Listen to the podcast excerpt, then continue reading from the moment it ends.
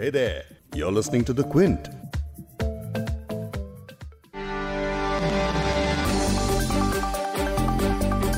Corona virus ने पिछले दो महीने में दुनिया भर की इंडस्ट्रीज और कई सेक्टर्स पर ब्रेक लगा दिया है।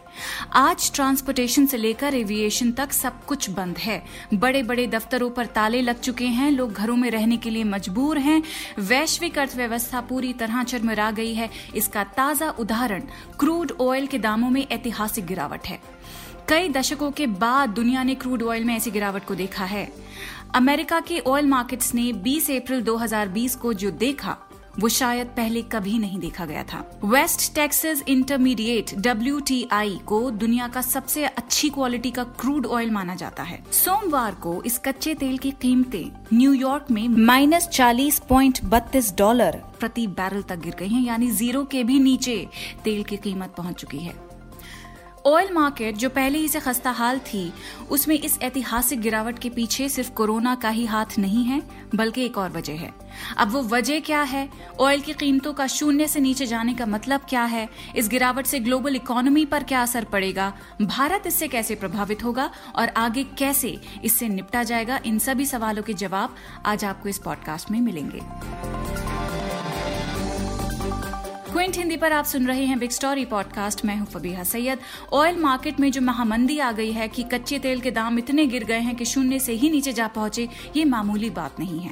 कोरोना वायरस संकट आने से पहले जो भी तेल निकलता था वो लगातार इस्तेमाल में आता रहता था, क्योंकि तेल जिन भी सेक्टर्स में इस्तेमाल होता है वो सामान्य तौर से चल रहे थे।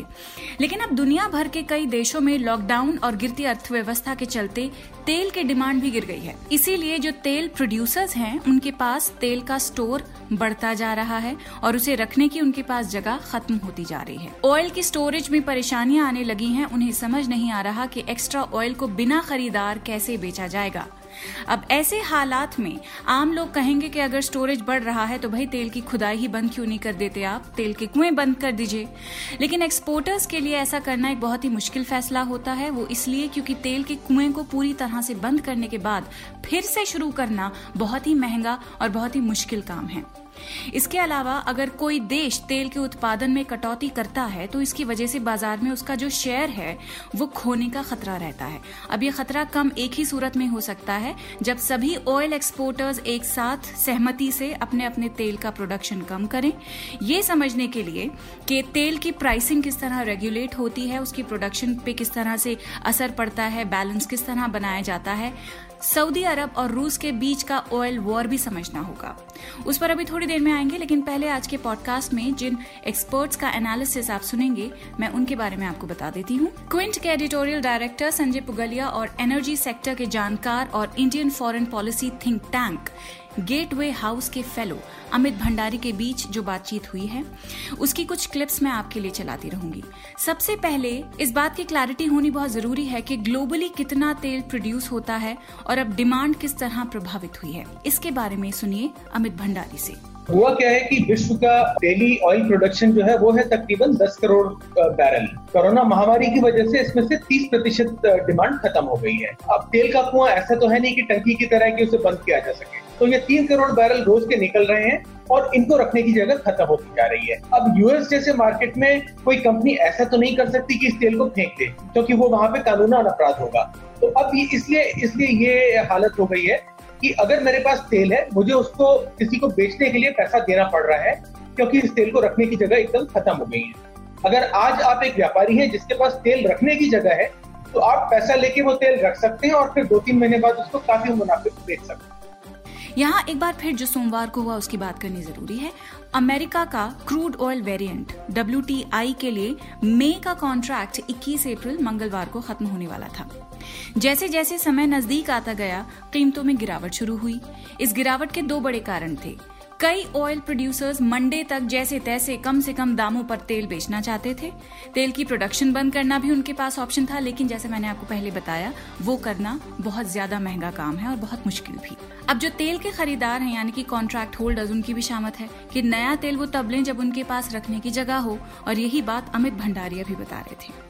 अब भारत पर इसका असर कैसे पड़ेगा? भारत जो दुनिया का दूसरा सबसे बड़ा ऑयल कंज्यूमर है, अगर हम इस समय ऑयल खरीद सकते हैं इन कम दामों पर तो हमारा इम्पोर्ट बिल कम आएगा। इस तरह से हमको फायदा हो सकता था कि इस तरह से हमारे पैसे बच सकते थे। भारत में ऑयल इम्पोर्ट कितना होता है, हम एक साल में कितना ऑयल खरीदते हैं, ये सभी आंकड़े अमित भंडारी बता रहे हैं, सुनिए।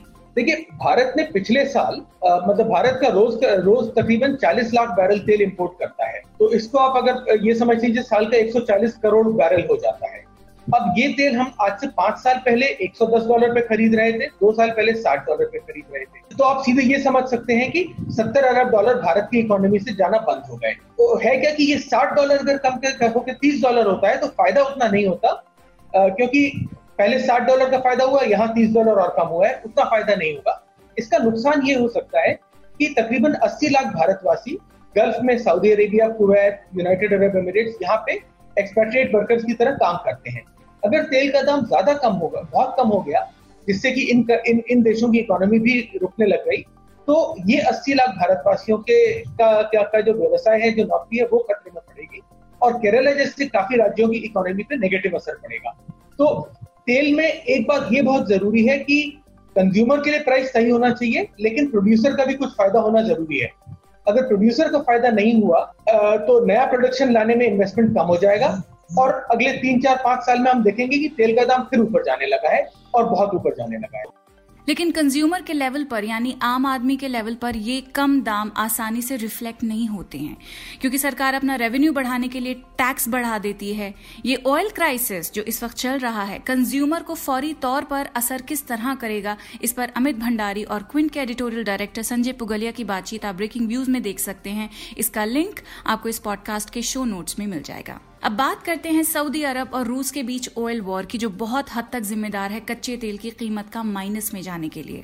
ऑयल मार्केट के हालात अचानक से खराब नहीं हुए हैं, इसके दामों में गिरावट कई महीनों से देखी जा रही है। दो हज़ार बीस की शुरुआत में जो दाम साठ डॉलर प्रति बैरल के करीब था, वो मार्च के आखिर तक बीस डॉलर तक पहुंच गया है। इस गिरावट की बड़ी वजह है डिमांड में कमी। अब तेल की मांग ही कम है तो प्रोड्यूसर क्या करेगा? इस स्थिति से निपटने के लिए सऊदी अरब की अगुवाई वाला संघ ओ पी ई सी यानी organisation of petroleum exporting countries एक बैंड में कीमतों को फिक्स कर देता था और फिर उन्हीं दामों पर दूसरे देश तेल की खरीदारी करते थे। यानी इसी संघ के हाथ में होता है कि तेल का प्रोडक्शन बढ़ाएं या घटाएं, दाम भी बढ़ें या कम करें, ये ओ पी ई सी ही तय करता है। पिछले तीन सालों से ओ पी ई सी रूस के साथ मिलकर कच्चे तेल की कीमत और डिमांड का संतुलन बनाने के लिए काम कर रहा था, लेकिन मार्च के महीने में दोनों देशों के बीच तेल के दाम और उत्पादन को लेकर असहमति हो गई। जहां सऊदी अरब उत्पादन घटाने की बात कर रहा था, वहीं रूस इसके खिलाफ था। अब रूस के साथ ये समझौता जब टूट गया तो सऊदी अरब ने दूसरे ऑयल एक्सपोर्टर कंपनीज के साथ मिलकर रूस के बाजार पर कब्जा जमाने के लिए बिना उत्पादन घटाए ही तेल की कीमतों में कटौती करनी शुरू कर दी और इसका ग्लोबल इकोनॉमी पर बेहद बुरा असर पड़ा। ये हालात और बिगड़े जब कोरोना वायरस से दुनिया के बाजार थम गए। डैमेज कंट्रोल के लिए अमेरिका के राष्ट्रपति डोनाल्ड ट्रंप ने रूस और सऊदी अरब समेत ओ पी ई सी देशों और रूस की अगुवाई वाले दूसरे ऑयल एक्सपोर्टर्स के साथ बारह अप्रैल को वीडियो कॉन्फ्रेंस की। अब प्रोडक्शन की कटौती पर समझौता हुआ है, जिसके तहत मई के महीने से हर दिन नौ सौ सत्तर लाख बैरल की कटौती की जाएगी। अब आगे तेल बाजार के नॉर्मल होने की स्थिति संभव है कि नहीं, ये जानेंगे अमित भंडारी से। एक तो मई का प्राइस बीस बाईस डॉलर के आसपास चल रहा है, तो कुछ उम्मीद तो ये है कि अगले एक महीने में ये हालत इतनी खराब नहीं रहेगी। अमेरिका में तेल उत्पादन का एक बहुत की एक बड़ी अच्छी बात यह है कि इसमें से काफी प्रोडक्शन शेल ऑयल का होता है और शेल ऑयल के जो कुएं हैं ये कुछ ही हफ्तों के इनकी इनका जीवन काल होता है। तो अगर मैं शेल ऑयल कंपनी हूं तो मुझे हर कुछ कुछ हफ्ते में नए वेल ड्रिल करते रहने पड़ेंगे। तो अगर दाम इतना कम है तो नई ड्रिलिंग कम हो जाएगी और कुछ ही हफ्ते में प्रोडक्शन अपने आप कम हो जाएगा। तो ये जो ये जो मार्केट में एक्सेस चल रहा है अमेरिका में, कम से कम ये तो कम होने के आसार दिख रहे हैं मुझे। यानी पूरा खेल डिमांड और सप्लाई के संतुलन का है। सिर्फ ऑयल इंडस्ट्री ही नहीं बल्कि तमाम सेक्टर्स इसी जोखिम से गुजर रहे हैं। कोरोना वायरस का प्रकोप जैसे ही खत्म होना शुरू होगा तभी ग्लोबल इकोनॉमी ट्रैक पर लौटेगी। अब ये होगा कब, इसका जवाब किसी के पास नहीं है, ये कहना बहुत मुश्किल है। इस पॉडकास्ट के एडिटर नीरज गुप्ता हैं और इसे प्रोड्यूस किया है फबीहा सैयद ने। अगर आपको बिग स्टोरी सुनना पसंद है तो क्विंट हिंदी की वेबसाइट पर लॉग ऑन कीजिए और हमारे पॉडकास्ट सेक्शन का मजा लीजिए।